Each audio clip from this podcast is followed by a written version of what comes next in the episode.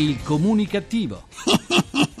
Perché l'ignoranza fa più male della cattiveria. Ideato e condotto da Igor Righetti. Il ballo del maiale è un ballo tutto nuovo che fa bene, non fa male. Il ballo del maiale, il ballo del maiale, per farlo non occorre un fisico bestiale. Apertura dedicata al Porcellum. Buona comunicazione Italia, paese in cui secondo la Banca d'Italia la pressione fiscale è al 44% sul prodotto interno lordo nel 2012, in crescita rispetto al 42,5% dell'anno precedente, dal vostro comunicativo di fiducia. Igor Righetti. Bentornati alla nostra terapia radiofonica di gruppo Fuori dal Coro numero 2179, dodicesima edizione. Dai dati diffusi dalla Banca d'Italia, il nostro paese si colloca al quarto posto in Eurolandia assieme alla Finlandia, sempre al 44% nella pressione fiscale e al sesto posto nell'Unione Europea, scalando di un posto la classifica. Da noi però, a differenza della Finlandia, i servizi non funzionano e le agevolazioni sono ridotte al minimo. Tutti noi saremmo contenti di pagare le tasse se quel denaro servisse a offrire servizi efficienti. Eh? Rimaniamo al top nella classifica dell'Unione Europea per la mole del debito in rapporto al prodotto interno lordo. Nel 2012 il debito pubblico lordo si è attestato al 127%, in crescita rispetto al 120,7% del 2011. Secondo la Banca d'Italia, il nostro paese risulta soltanto dietro la Grecia, che ha un rapporto debito-PIL nel 2012 al 156,9%.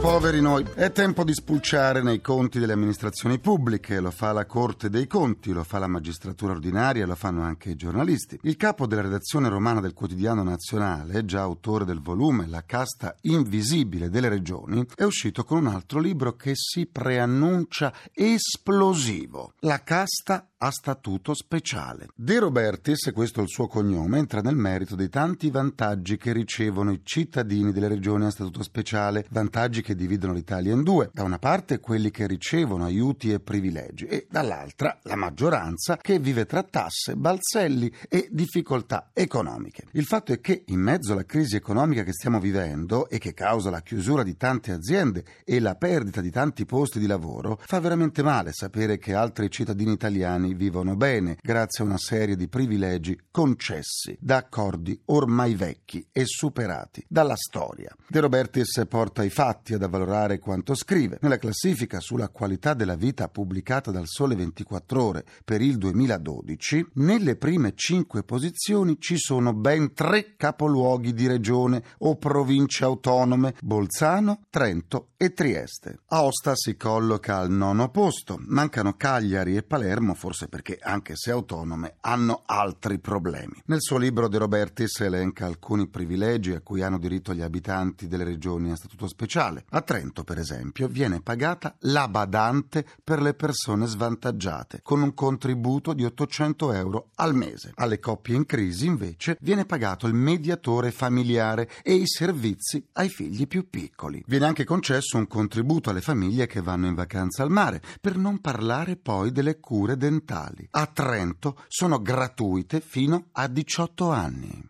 Capito? È capito sì. Non è meno generosa la Valle d'Aosta, dove la regione paga anche le spese del riscaldamento casalingo. Insomma, sovvenzioni su tutto. Ma non fatevi venire la voglia di andare a farvi curare i denti a Trento. Per evitare che si verifichi il fenomeno dell'emigrazione dentaria, Trento richiede la residenza nella sua provincia da almeno tre anni, e dico tre. Repubblica basata sulla furbata incentivata. Eh sì. Il mio avatar chiede la linea per il suo grrrr. GRC, giornale radio comunicativo. A Colorno, in provincia di Parma, si è disputata la gara dei mangiatori di cappelletti in cui il vincitore è riuscito a mangiarne ben 401, aggiudicandosi così l'edizione 2013 e stabilendo il nuovo record del mondo. È o non è il caso di dire che per un campione del genere ci si debba togliere tanto di cappelletto? Eh già, l'ex premier Romano Prodi si è recato a votare alle primarie del PD. Qualche giorno fa aveva dichiarato che i rischi aperti dalla recente sentenza della consulta sul Porcellum lo obbligavano a ripensare a decisioni prese in precedenza. D'altro canto, chi poteva essere più sensibile a ciò che è accaduto al Porcellum se non Mortadella?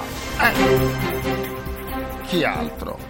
Per riascoltare sedute del comunicativo andate sul sito ilcomunicativo.rai.it dove potrete anche scaricarle in podcast. Come sempre vi aspetto pure sulla pagina Facebook del comunicativo facebook.com slash ilcomunicativo. Continuiamo la terapia, la lingua italiana si sta modificando. Gli esperti dell'Istituto Invalsi hanno rilevato che il 58% dei temi di maturità denunciano una insufficiente conoscenza della nostra lingua. I maturandi italiani hanno serie difficoltà a scrivere in italiano in tutte le quattro competenze fondamentali, testuale, grammaticale, lessicale, semantica e ideativa. Da sempre lo studio della grammatica della nostra lingua costituisce un ostacolo per i giovani studenti. Tante regole, spesso incomprensibili, hanno reso antipatica questa materia di studio. E così i giovani arrivano alla laurea continuando a infarcire di errori i loro scritti, i test dei concorsi e il curriculum. A 150 anni dall'unità d'Italia, l'unità linguistica sembra non essersi ancora realizzata, non soltanto per le varietà linguistiche dialettali, ma anche per il crescente diffondersi tra i giovani di un linguaggio nuovo, caratterizzato da un gergo tradizionale e uno innovativo, che si combinano e si uniscono a uno strato derivato dalla pubblicità e da internet. Grazie allo sviluppo della telefonia mobile e delle chat, il linguaggio degli sms ha prodotto una neolingua. Il risultato finale, se da una parte può soddisfare il desiderio dei giovani di sentirsi appartenenti a un determinato gruppo, dall'altra contribuisce a impoverire il loro bagaglio linguistico, tanto che anche un gioco tradizionale come lo scarabeo si è arreso alla generazione di letterati e ha modificato una regola di gioco che sembrava essere immutabile. Sono stati accettati nomi propri. Ciò significa una presa d'atto della povertà di linguaggio dei giovani, la loro ristretta conoscenza dei vocaboli che si limita a poche centinaia di parole. La posta elettronica e gli sms hanno cambiato la nostra lingua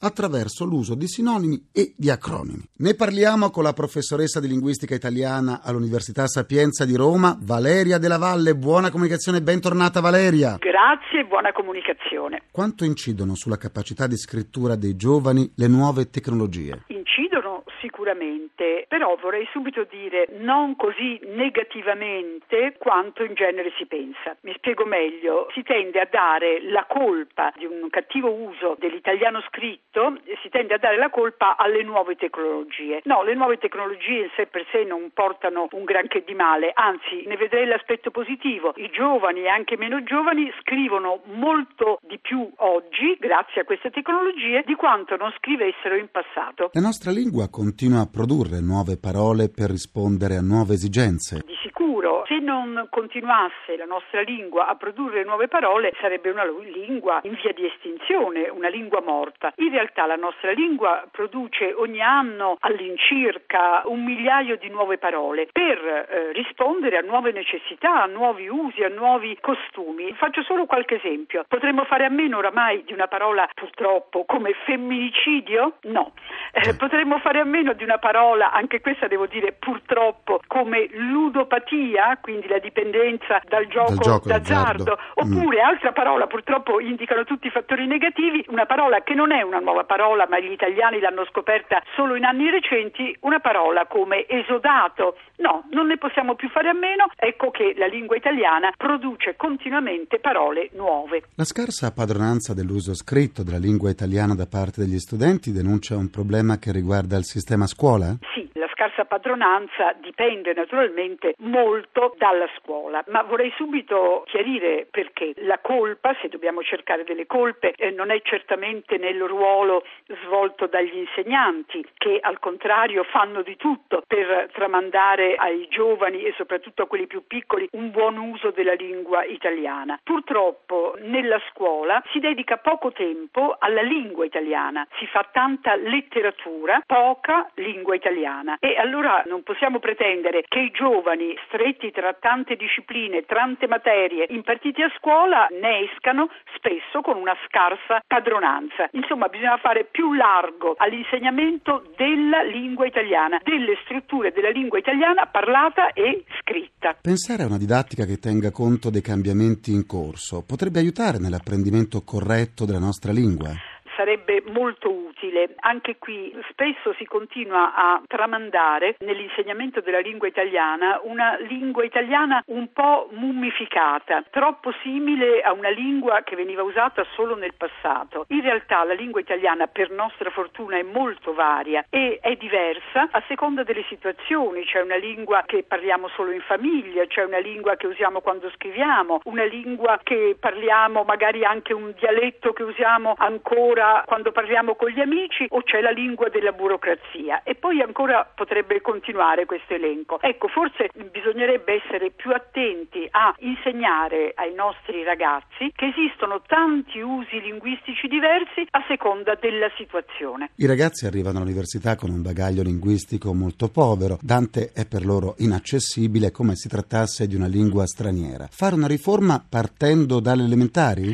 Sicuramente le classi elementari sono quelle più importanti per l'istruzione linguistica prima di un bambino, un bambino che diventerà grande. Insomma, se in genere se si sono fatte delle buone classi elementari, in genere l'apprendimento linguistico fatto bene in quelle classi rimane per tutta la vita. E naturalmente i problemi da risolvere sono tanti, però è anche vero che almeno fino a questo periodo la scuola elementare in molte parti d'Italia era ancora una buona scuola e allora ecco coltiviamo quella, arricchiamo quella, curiamo l'insegnamento dei bambini nelle classi elementari e i risultati li vedremo anche all'università. L'insegnamento della lingua italiana non è troppo astratto, fondato com'è su regole fisse della lingua italiana è troppo astratto, mm. ne sono convinta, eh, ma eh, questo è un vizio che la lingua italiana, un difetto che la lingua italiana porta con sé da secoli. Certamente oggi la cosa si fa ancora più grave. Faccio solo un esempio. Nelle classi delle scuole superiori si continuano a insegnare e a perdere molto tempo, secondo me inutilmente, nell'insegnamento della distinzione tra i numerosissimi complementi, tutti quei complementi che anche noi avevamo studiato a scuola sì. e in realtà hanno, avevano una funzione solo nei confronti dell'insegnamento e dell'apprendimento della lingua latina, ne hanno molto meno di senso se pensiamo alla lingua italiana. Ecco, allora anche lì c'è una sorta di tradizionale insegnamento che continua a perpetuarsi,